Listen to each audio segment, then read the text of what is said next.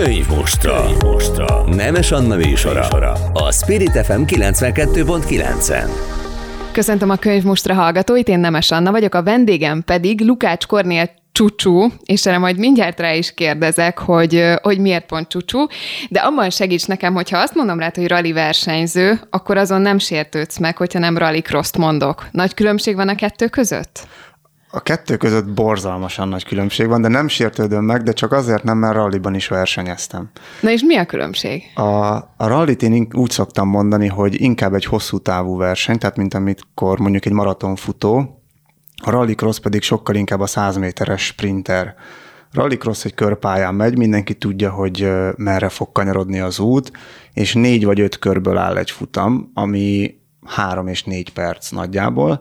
A, a rally ennél sokkal hosszabb, egy olyan helyen, amit nem is igazából ismer az ember, és egy előzetes pályabejáráson utcai autókkal lehet csak végigmenni a pályákon.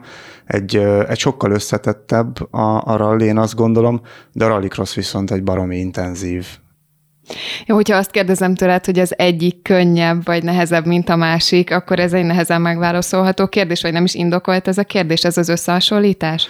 Nehezen megválaszolható, ez kétségtelen. Én azt gondolom, hogy az attól függ, hogy kinek mi a szimpatikusabb, vagy hogyan ver a szíve, melyikre, melyikre jobban. Én mind a kettőt nagyon élveztem, a, a rallycross-t egy kicsit közelebb érzem magamhoz.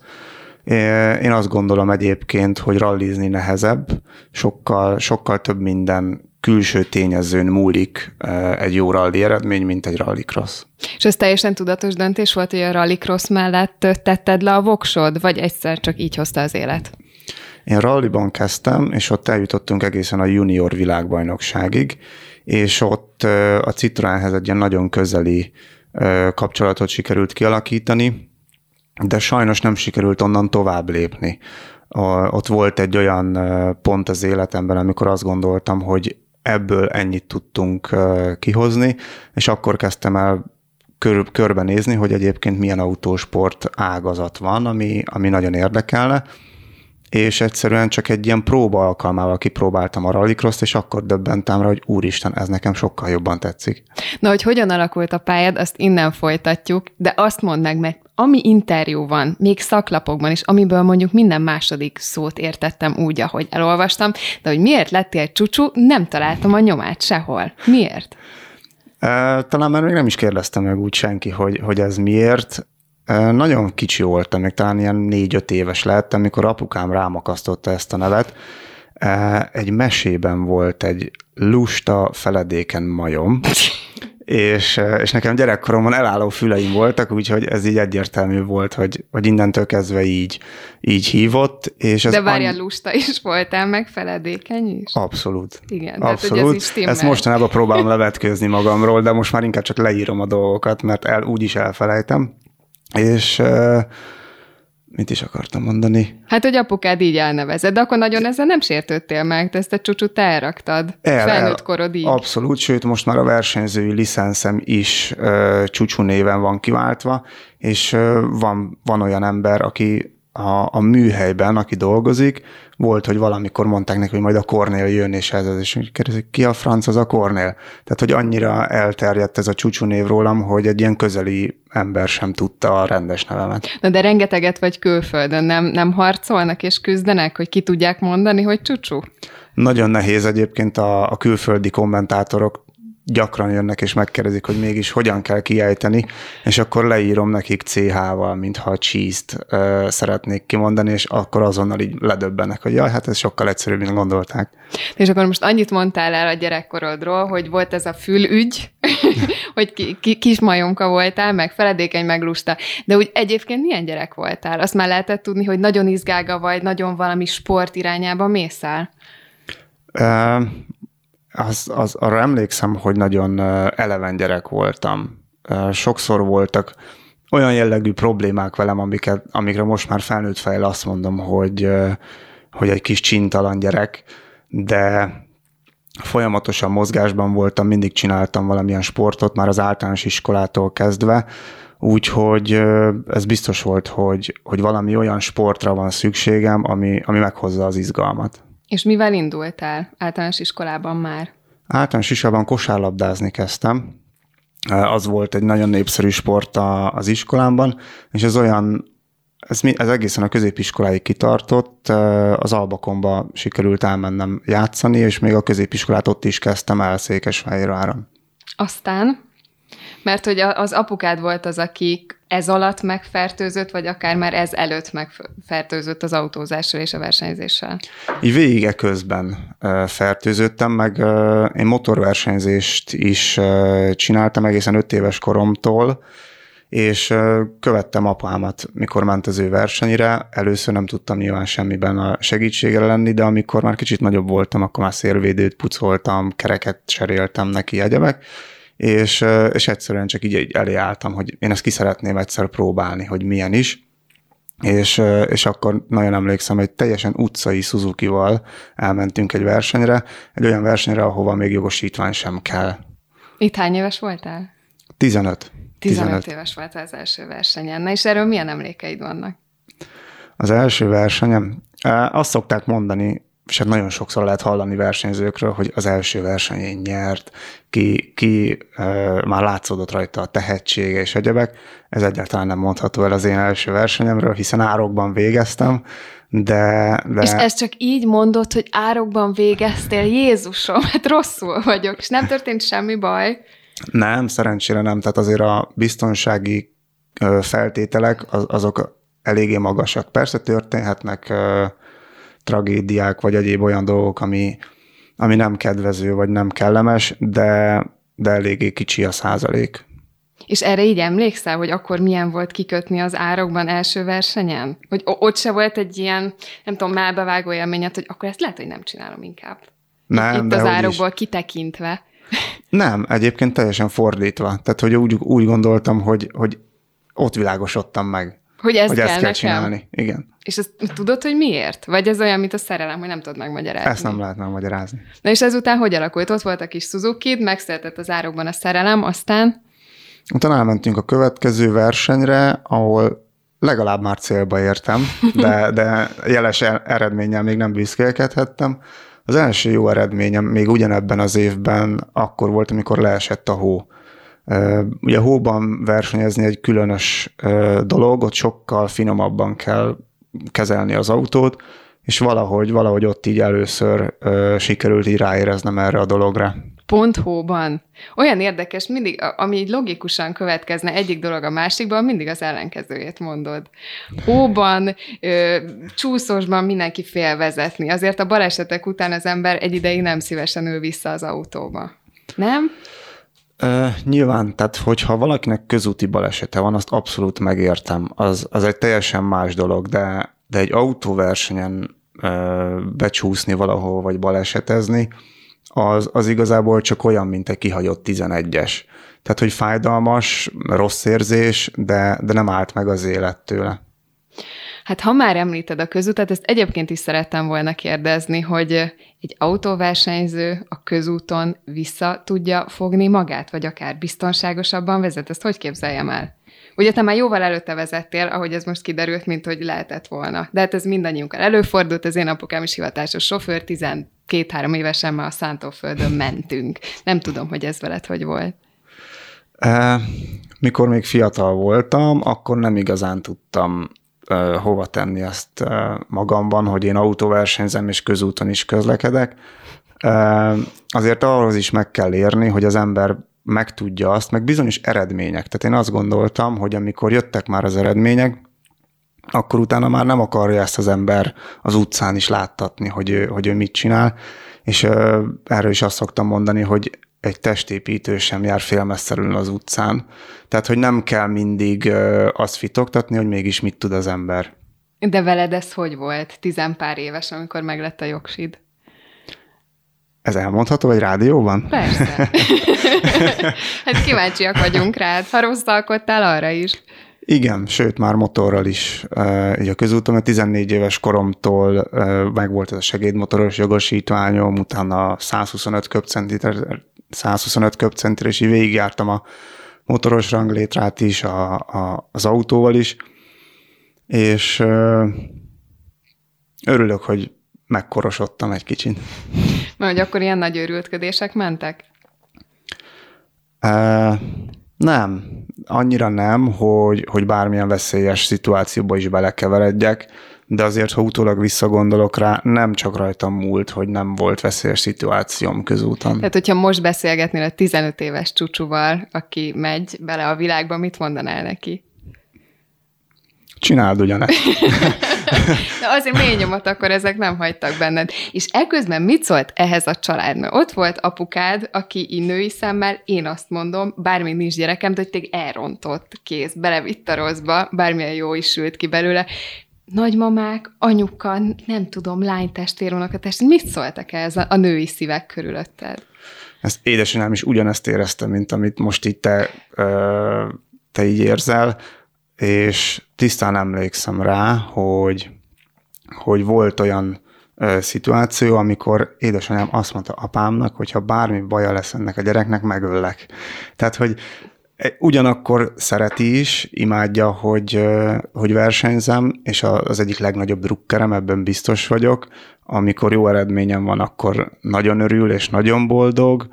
Ha ha valami rossz eredmény történik, akkor meg csak annyit mondja, hogy jó van, legalább nem történt semmi baj.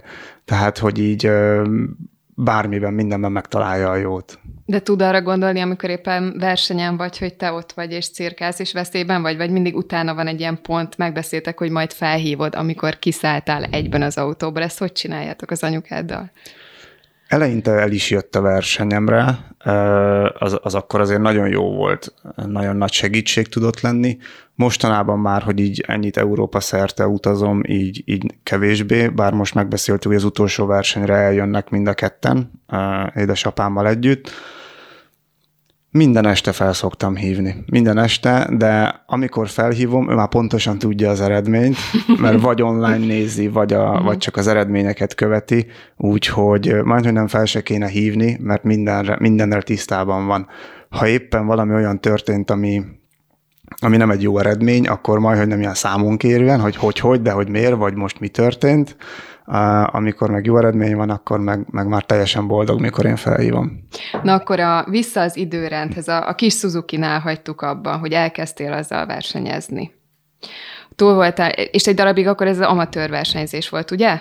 Melyik volt a fordulópont? Az ilyenkor autóváltással történik? Vagy, vagy az hogy van, ezt nem tudom. Abszolút amatőrként kezdtem. Hm. Egy ö, ilyen Tesco parkolóban például egy szlalomverseny, vagy ilyesmi, ahol, ami teljesen el van zárva a közúttól, ezen bárki részt vehet bármilyen autóval.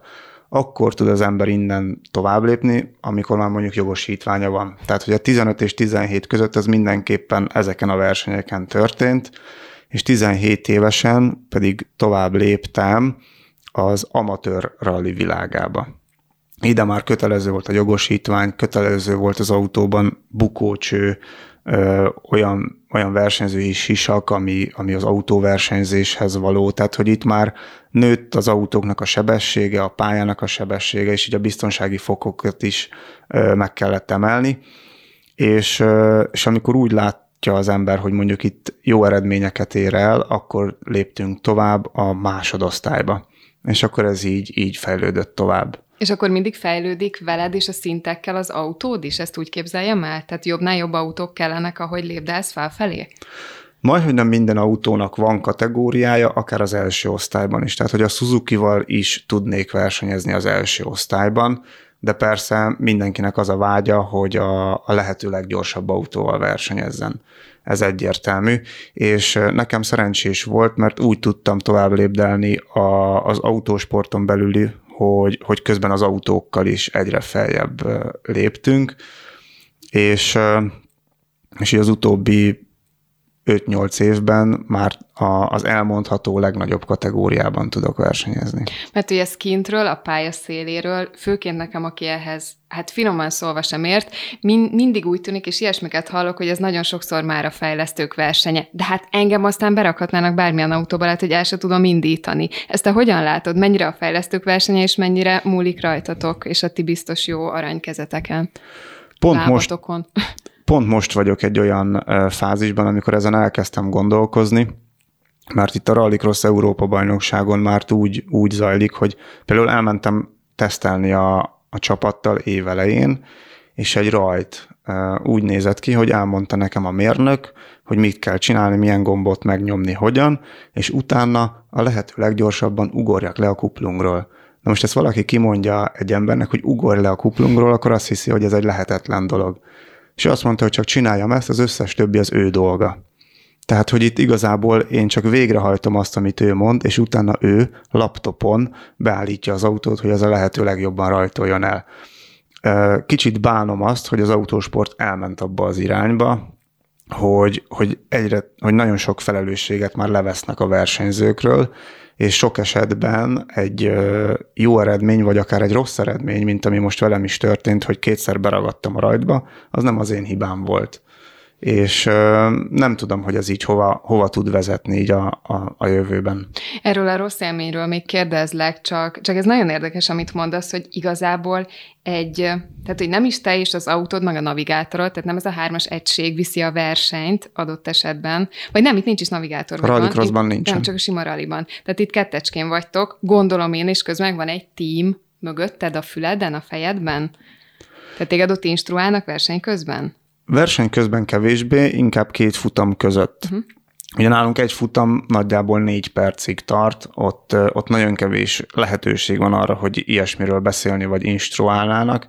Sokkal inkább az van, hogy a két futam közötti egy-másfél órában ott például laptopon kiveszik a, a diagramokat az autóból, és akkor ott meg tudjuk nézni, hogy melyik kanyarba hány tized másodpercet vesztettem, vagy nyertem önmagamhoz képest, vagy a csapattársamhoz képest, és akkor ott eltelik egy óra azon, hogy csak bújjuk a laptopot, hogy a melyik kanyarba hogyan tudnék gyorsabban versenyezni. A, a háttérmunka nagyon erős, és a, a, az a három-négy perc az már csak a színpadi előadás.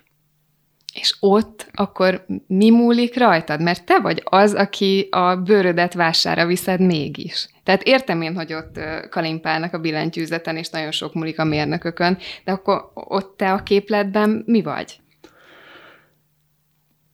Ez, ez, ezt nem tudom így igazából megválaszolni. Én sokszor azt gondoltam, hogy csak a versenyzőn múlik minden, de most már nagyon kevés. Persze egy versenyző nagyon fontos hozzá, már csak azért is, hogy amit a, a laptop, a diagramok és a mérnök mutat, azt végre is kell hajtani.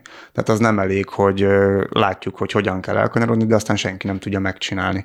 Tehát ez egy nagyon fontos dolog, hogy azt meg is kell csinálni, és ugye van rajtam kívül még négy vagy öt másik versenyző is, aki... aki ebben nagyon könnyen bele tud szólni. Tehát, hogy nem engednek oda arra az ívre, harcolunk a pozícióért, úgyhogy ott, ott egy nagyon jó improvizációt kell előadni sokszor. Na és mi kell ahhoz, hogy, hogy ebben te jó legyél? Most a legjobbtól kérdezem, mert az biztos, hogy te ebben nagyon-nagyon jó vagy, mutatják az eredmények. De azt tudod, így tételesen fel tudod sorolni, hogy milyen képességek, készségek kellenek ehhez? Nem tudom ezt képességekbe ö, önteni, de nagyon sokszor hallottam azt, hogy, hogy ahogy mondjuk én a, a pályán versenyzem, az egy eléggé különleges dolog, mert hogy olyan, olyan dolgokat észreveszek. Én ezt nem gondolom magamról egyáltalán, egyszerűen csak így zsigerből jön. Sokszor volt olyan, hogy történt valami a pályán, és akkor kint kérdezték, hogy úristen, hát ezt hogy sikerült megoldanod? És hogy azt mondtam, hogy nem tudom. Fogalmam. De erre tudsz példát mondani, hogy jó, valaki, nem tudom, bevágott eléd, és gyors reflexel elkormányzol, vagy hogy mire gondoljak konkrétan, mi történik ott olyankor? Volt most nem olyan régen, pár hónappal ezelőtt Svédországban voltunk egy versenyen, és ott bal oldalról a rajt után nekem jött egy másik versenyző, és azzal a lendülettel, hogy nekem jött, föltolt engem egy, egy buckára, egy a rázókőre, és felbillent az autó, de olyan szinten, hogy majdnem felborultam vele, de sikerült ellenkormányzással megoldani, és ez egy ilyen tized másodpercek alatt történt, és azt sem tudtam, hogy mi történt, csak mikor már lent voltam, hogy jó, oké, okay, majdnem volt valami borulás, de sikerült megoldanom. És ilyenkor teljesen más, más állapotban vagy, mint hogy most itt ülsz. Tehát amikor becsukódik rád az ajtó, az valami nagyon fura, ilyen intim személyes térré válik, és máshogy működsz. Abszolút. És az a, az a rossz, amikor nem tudom magamból kikérni ezt az érzést, mert előfordult már olyan is, hogy végeztem egy futammal, és éreztem, hogy nem volt, nem volt ez olyan jó, és azért nem, mert, mert épp a jelen, vagy hogy éppen ott voltam. Egy jó versenyzés nálam olyan, amikor amikor a gondolataim előrébb van, mint ahol én járok. Nem tudom ezt így ö, nagyjából érted ebből, hogy mire, mire szeretnék gondolni. O- olvasunk valamit, de azért a szemünk már pár sorral lejjebb van, úgy értsem? Nem, inkább az, hogy ahol most vagyok, ott már tudom, hogy mi fog történni a következő kanyarban. Hogy, hogy, hogy egy, olyan, egy olyan érzés, ami, ami, amit nem tudok más, semmi más sportnál még nem tapasztaltam. Mert hogy a felkészülés, azt ne úgy képzeljem el, hogy autóban készülsz fel, vagy szimulátorra készülsz fel, hanem ezt valahol mondtad is, hogy rengeteget sportolsz. Az kell ahhoz, hogy jó versenyző legyél, és toppon legyél. Ez olyan érdekes. Egy autóversenyzésre felkészülni szerintem még senki nem tudja, hogy mi a legjobb.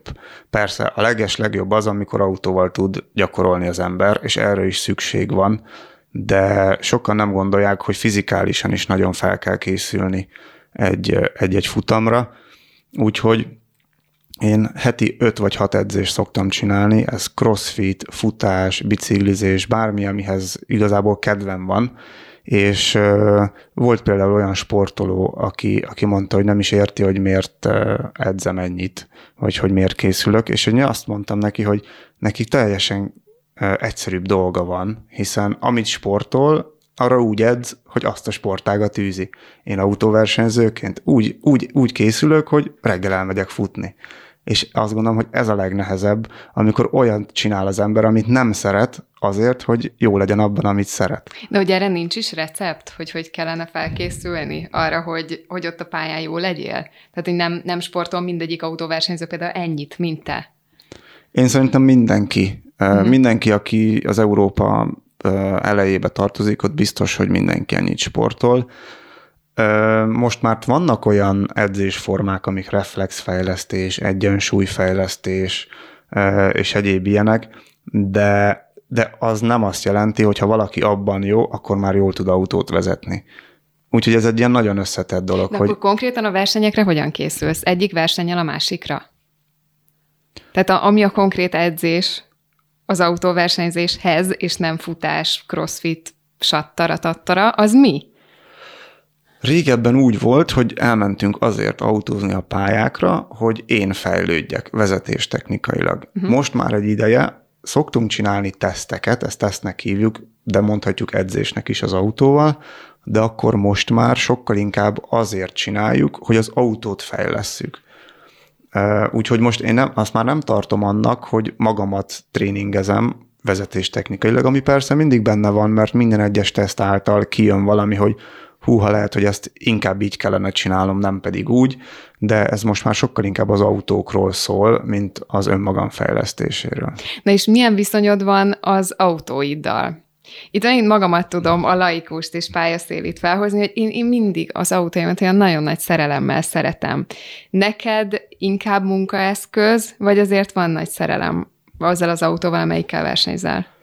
Én, én társként Társ. szoktam rá tekinteni. Van, aki szerelemként, de én azt nem tudom átérezni, ugyanis eléggé durván szoktam bánni a versenyautómmal, úgyhogy ez a szerelem, ez így nem jött, nem jött be a versenyautóval, inkább egy olyan társ, akivel csatába megyünk. És a törés az mennyire van benne? Azt szinte mindig? A karosszéria az nálatok? A, a karosszéria az, az, az egy, egy hullóeszköz tulajdonképpen, tehát olyan műanyagból is van megcsinálva a karosszéria, hogy bármi történik, akkor rögtön a szervizbe felkerül, hát rá egy másik. Öm, Ennél sokkal rosszabb, amikor már mondjuk a futómű megsérül egy olyan, olyan ütközésben.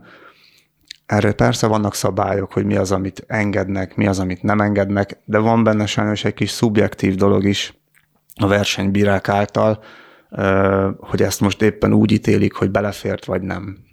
És bele se sajdul a szíved, amikor ott megtörik a kocsi? Dehogy nem. Dehogy azért belesajd. Persze, természetesen. Na hát beszéltünk már arról, hogy a testet hogy készített fel, hogy, a, hogy az autókon hány fejlesztő és mérnök, és nem tudom én, ki dolgozik. A lelkedről nem beszéltünk. Vagy amiben én biztos vagyok, hogy ez a, ez a négy perc, amit mondtál futamonként, hogy ez így, így, így, abban a pillanatban mindent kivesz belőled, és azért nyomorgatja a lelked. Én abban szinte biztos vagyok. Mit tölt vissza téged? Dolgoztam sportpszichológussal nagyon sokáig, hogy hogyan is lehetne erre lelkileg felkészülni, és hogy mi tölt fel, az, az, arra még nem teljesen jöttem rá. vannak olyan pillanataim, amikor azt érzem, hogy fel kell pörgessem magam. Akkor megvan az a, az a recept, amivel egy két-három perc alatt nagyon jól fel tudom pörgetni magam a, a szerviz sátornak a hátsó kis sarkában. Viszont előfordul olyan, amikor azt érzem, hogy túl izgulom a szituációt, hogy akkor, akkor viszont vissza kell nyugtassam magam, amire szintén megvan, hogy mik, a, mik azok a lépések, amit meg kell tegyek ahhoz, hogy lenyugodjak. És ezt nagyon nehéz megtalálni, hogy éppen melyikre van szükségem. Rossz élményt említettél. Tegnap délután kettőkor szállt le a gépet, Franciaországból jöttél. És az előbb említetted azt a rossz élményt. Az mi is volt? Melyik rossz élmény? Hát, hogy nem sikerült a rajt? Igen. Azt. Igen. Eléggé nehéz futam volt most Franciaországban. Rögtön a második kvalifikáción egy másik versenyzővel úgy értem össze, hogy, hogy teljesen kiszakadt a bal hátsó kerekem. Ugye ez egy ilyen úgy nevezik, hogy nulla pontozós kvalifikáció lett, ahonnan már nagyon nehéz lesz visszakeveredni a, az élbolyba. Uh, utána persze az ember megpróbál mindent, és a lehető legjobbat akartam én is kihozni magamból, és sajnos egy kicsit belefulladtam a rajtba a, a következő futamon, ami után meg már megint így elveszettnek tűnt az egész, és az első körben még ráadásul a rádiósom kintről kérdezte is, hogy valami gond van-e az autóval, és mondtam neki, hogy semmi baj nincsen az autóval, egyszerűen túlzottan akartam ö, beérni a többieket, és utána viszont gyorsan vissza kellett nyugtatnom magamat, hogy, ö, hogy ne csináljak még nagyobb még nagyobb időveszteségeket a pályán. Na pont erre gondoltam, hogy ez azért ugye lelkedet is megviseli, nem? Akárki akármit mond. Én arra álmomban nem gondoltam volna, hogy, hogy te le tudsz fulladni bármilyen körülmények között. Ez nagyon fura. Ez nagyon fura, és, és igen, abszolút. Egy, egy, egy banális hiba tud lenni, hogyha a versenyző csinál ilyen hibát, mert meg lehet csinálni, nagyon egyszerűen. Nagyon kicsi az az idő, amikor el, el kell rajtolni, és soha nem tudja az ember, hogy éppen mikor egy ilyen gép, áll, gép által generált zöld fényre rajtolunk el, és természetesen mindenki elsőnek szeretne elrajtolni, és ebben nagyon könnyen benne van a baki. Ami ilyenkor kicsit helyretette a lelkemet, az az, hogy a futam után a mérnökök megnézték az autót, a diagnosztikáját, egyebek, és azt mondták, hogy nem én hibáztam. Ez már nekem sokat segít abban, hogy, hogy eltegyem magamban, hogy, hogy én megtettem mindent, most az autó, a társam, ő nem jött velem ebbe a csatába. Jaj, mert hogyha vége van egy versenynek, akkor utána még jön egy kiértékelési fázis, tehát ott nincsen vége, hogy becsukod a kocsi ajtót? Futa- futamok vannak, kvalifikációs hmm. futamok, igen. És minden futam után van egy órás vagy másfél órás szünet. És akkor abban csinálunk egy kiértékelést, és megpróbálunk fejleszteni az autón, megpróbáljuk fejleszteni a, az én íveimet a pályán, az autó kezelését, és, és ez a kiértékelés által így most az derült ki, hogy nem én hibáztam a rajtban. Hát meg, hogyha jól láttam az Instagramodon, az is kiderült, hogy nagyon szeretnek téged, mert hogy csaptak neked egy jó nagy szülinapi bulit. Szerintem még rögtön ott, nem? Rögtön mert, hogy nagyon boldog szülinapot, most lettél harminc éves. Köszönöm szépen, és nagyon meglepő volt számomra is, hogy szomorú volt mindenki, szomorú volt az egész csapat, mert nem sikerült jól a verseny, és ennek ellenére ott a vasárnap az ebéd után tortával készültek, és, és nagyon jól éreztük magunkat, és mindezek felett még a nézők közül is volt olyan, aki e, süteménnyel érkezett, és születésnapot kívánt, úgyhogy ez nagyon jól esett, nagyon jó érzés volt, de sajnáltam azt, hogy nem tudtam egy olyan jó eredménnyel alátámasztani ezt, ami után, ami után felhőtlenül érezhettem magam. De azért ilyenkor mégis hajt valami, nem a következő versenyig. Mikor mész legközelebb?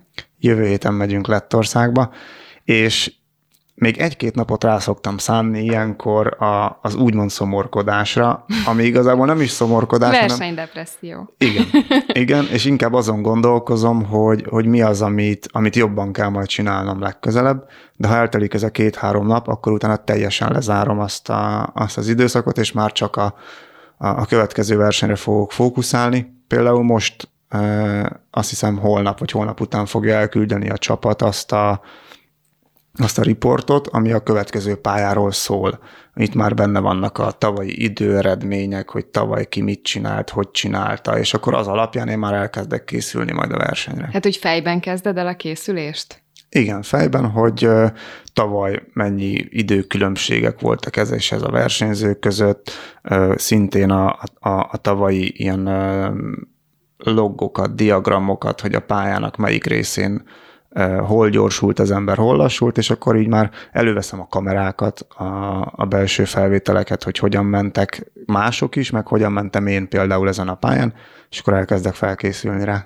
De ezzel a harminccal nem hagylak békén. Szerintem egyébként a nők ezt, ezt kicsit rosszabbul szokták megélni, ezt a, ezt a harmincas váltást. Neked milyen volt? Volt előtte elképzelésed, hogy most valami borzalom történik, vagy vártad? Én úgy voltam gyerekkoromban, hogy aki harminc éves, az már egy komoly felnőtt férfi. És most, hogy betöltöttem a harmincat, most egyáltalán nem gondolom ezt. Természetesen azért, mert... talán nem is lehet soha azt érezni, hogy valaki most már mindent tud, mindenre felkészült az életben. Úgyhogy engem egyáltalán nem, vet, nem, nem vetett meg, vagy nem, nem hátráltatott ez most semmiben. És egy kicsit számot vetettél? Végignézted ezt az elmúlt, elmúlt harminc évet, hogy hol tartasz most, mennyire vagy elégedett? Tegnap családosan ünnepeltük a születésnapomat, és ez teljesen jó alkalom volt arra, hogy tényleg egy kicsit így visszatekintsünk, hogy mik történtek, hogy történtek, de az a jó, hogy arra jutottam, hogy semmit nem csinálnék máshogy. Elégedett vagy? Elégedett vagyok, de természetesen szeretnék többet. Na és ez lett volna a következő kérdés, hogy hova még? Milyen tervek vannak hát a következő tíz évre? Én mondjuk azt sem tudom, hogy azt meddig lehet csinálni versenyszerűen. Örökké? Nagyjából örökké. Persze egy idő után már csak hobbi szinten érdemes ezt űzni, de, de például most Franciaországban talán hetvenkét éves volt a legidősebb úr, aki valaha egy jó versenyző volt, és most egy, egy ilyen nézőknek a, a csodájára visszatért egy verseny erejéig. Persze az eredménye nem volt e, teljesen jó a korából adódóan, de, de ezt lehet talán bármeddig csinálni hobbi szinten. De én most nem a hobbit kérdezem, hanem a konkrét kitűzött célokat. Milyen, milyen kupákat szeretnél a kezedben fogni következő években? Egy nagyon közeli célom lenne az, hogy egy Európa-bajnoki dobogót meg tudjak csípni. És most Svédországban nagyon közel álltam hozzá, negyediknek intettek le. Persze kaptam egy büntetést, ami után hatodik lett a, a, az eredményem, de én azt gondolom, hogy ez bármikor benne van a pakliban. És ugye arról már kérdezgettelek, hogy hogyan töltődsz fel, egyet nem mondtál, az pedig az olvasás, de nekem arról is muszáj most megkérdeznek, hiszen ez egy könyves műsor, és hogyha ismert ember jön, aki nem író, akkor a kedvenc olvasmány élményeiről kérdezem. Ha visszaemlékszel, nem is általános iskola, inkább gimi, akkor te így szeretted mondjuk a kötelezőket? Nem. Elbírtál velük, ezt gondoltam. Megmondom, azt kevesen. Nem szerettem, de természetesen volt olyan, amilyet elolvastam. Mostanában gondolkoztam el azon, hogy újra elő kéne venni a kötelezőket. Én, én, én azt gondolom, hogy akkor nem álltam még rá készen, hogy, hogy elolvassam azokat a, a kötelezőket, mert sokat mondjuk nem is értettem, vagy nem jött át az, ami, ami a mai fejemmel most már így átjönne a, a mondandója. Úgyhogy én a kötelezők helyett inkább a rejtőket olvastam. Erre tippeltem volna. Re, rejtőkönyvekkel sokkal jobban megbarátkoztam, és az volt egyébként a, a nagyszerű, hogy, hogy mondjuk a, a családom is úgy volt vele, hogy olvas. Teljesen, hogy mit olvas, de aztán azért a kötelezőket is. Uh-huh. És arra emlékszel, hogy volt egy olyan pillanat, amikor az anyukád vagy az apukád a kezedbe adott egy rejtőkönyvet, irányítgattak, hogy mit vegyél le a polcról? Ez természetesen úgy jutott el hozzám az a könyv, az a könyv, azok a könyvek is, hogy édesapám egyébként nagyon sokat olvasott, amikor így visszaemlékszem a gyerekkoromba. Például elmentünk egy nyaralásra, akkor ő, ő mindig úgy jött, hogy ahány nap annyi könyv. És, és tehát én azt láttam a szüleimtől, hogy rendszeresen olvasnak, és így, és így nyilván én is elkezdtem. És akkor volt ez a rejtőszerelem, akkor gondolom elkezdődött az autóversenyzés, ami kiszorított minden mást. Most mi a helyzet? Most van időd bármennyi olvasni? Inkább a téli időszakokban, de persze ilyenkor is nagyon hiányzik. Például repülőúton rendszerint előveszek valamilyen könyvet, ha más nem csak a, a, a telefonomról ilyen elbúkot, és uh, például olvastam Conor McGregorról a könyvét, legutóbb Nicky Laudának a, a könyvét, Kimi Räikkönennek a könyvét is. Valahogy ilyenkor verseny előtt uh, ezek így nagyon jól jönnek egy ilyen repülőút alkalmával. De bármilyen könyvet uh, nagyon szívesen elolvasok. Egyik uh, kedvencem például az Öreg halász és a tenger. Azt uh, már többször is elolvastam, sőt, még hangos könyvben is végighallgattam. Ez annyira érdekes. Na, ha valamire nem tippelnék, akkor, akkor egy ilyen nagyon, hát kevésbé mozgalmas történet. Inkább nagyon magadba mélyedsz, hogyha az Öreg halász és a tengert veszed elő. Hogy-hogy? Pont ezért? Hogy egy ilyen nagyon mozgalmas életből jó egy kicsit visszalassulni, hogyha olvasol? Lehet, hogy most tapintottál rá a lényegre, én ezt így nem gondoltam még át soha, de az is lehet, hogy pont egy olyan időszakomban olvastam el először, amikor pont erre volt szükségem, hogy, hogy ezt olvassam végig.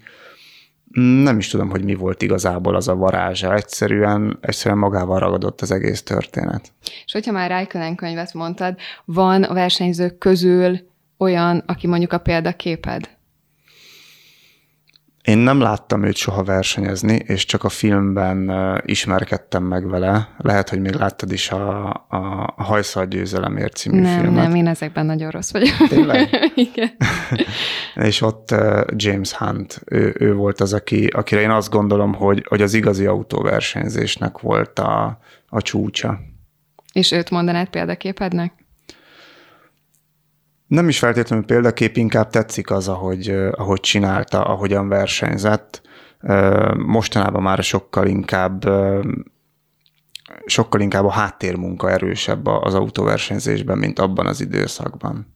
És egy utolsó kérdés, hogyha közúton véletlenül úgy találkoznék veled, és én bénázom, kell félnem attól, hogy türelmetlen vagy velem? Egyáltalán nem. Beengedlek bármikor a, a besorolósából. Köszönöm szépen, hogy itt voltál. Nagyon szépen köszönöm. Ez volt a Könyvmustra. Könyvmustra. Nemes Anna műsora. A Szprit ef em kilencvenkettő pont kilenc.